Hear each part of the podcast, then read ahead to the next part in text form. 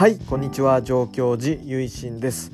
今回はお寺の取り組みが新聞に掲載されました。ということについてお話ししてみようかなと思います。8月の30日の新潟日報という新潟県をレペゼンする新聞会社様があるんですけどもそちらの新潟日報の17面の地域のニュースというコーナーのところでその上越地域のところでですね登山上京寺のことについて掲載していただきました。このポッドキャストでも少しお話ししていたお寺の不思議な出来事だったり思い出だったりお寺がある町のことその思い出話を集めてまとめた「上京寺祈祷」という本を出版したんですけれども、まあ、僕が自費で同人スタイルで出したわけなんですけどもそちらのことをありがたいことに取材を受けていただきまして取材を僕があのさせていただきまして非常にありがたかったですね。それで実際8月の30日ですかそちらの方で記事になって僕のねふてぶてしい顔が載ってるんですけども、まあ、そちらをご覧になってあ上京寺祈祷っていうのを作ったんだということで御門と檀家さんから、まあ、直接お見えになられた方もいらっしゃいますし「おまんおま」ってのはあなたってことですけど「おまんいい仕事したね」っていうことで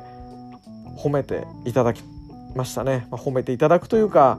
ようやったということで、ま、お寺の歴史だったりそうしたことをまとめるっていうのは大事なことですよということでこれからも頑張りなさいよということでね背中を押していただきました。非常にありがたかったなと思います。またこちらの冊子は無料でもう値札がつけられないほどの価値があるということで無料でお配りしてるんですけども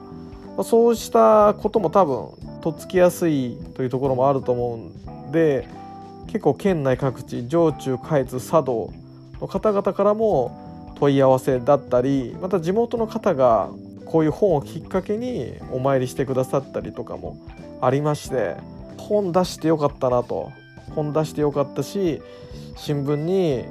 載せていただいて本当に良かったなと感謝するところでございます。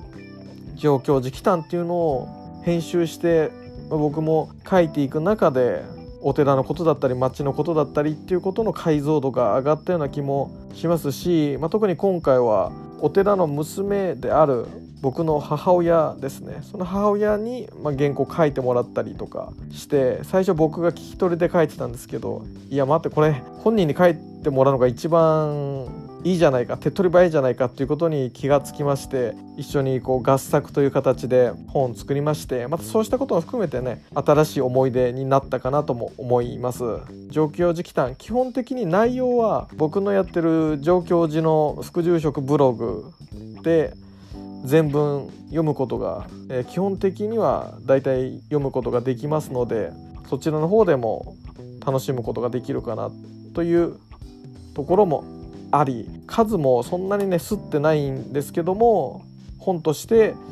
こう手に取るとまあこう物理的な良さだったりとか物理的メディアのこう良さっていうのも味わえたりと、まあ、電子でも読めるし紙の本でも読めるしっていうことでちょっと工夫して編集はしてみましたね。というところで、まあ、今回は新潟日報様の方にお寺の取り組みこういう本の発刊っていうんですかね。そうしたことを取り上げていただきまして本当にありがとうございましたというお話でした。最後までお聴きくださりありがとうございました。合唱何万ダブ。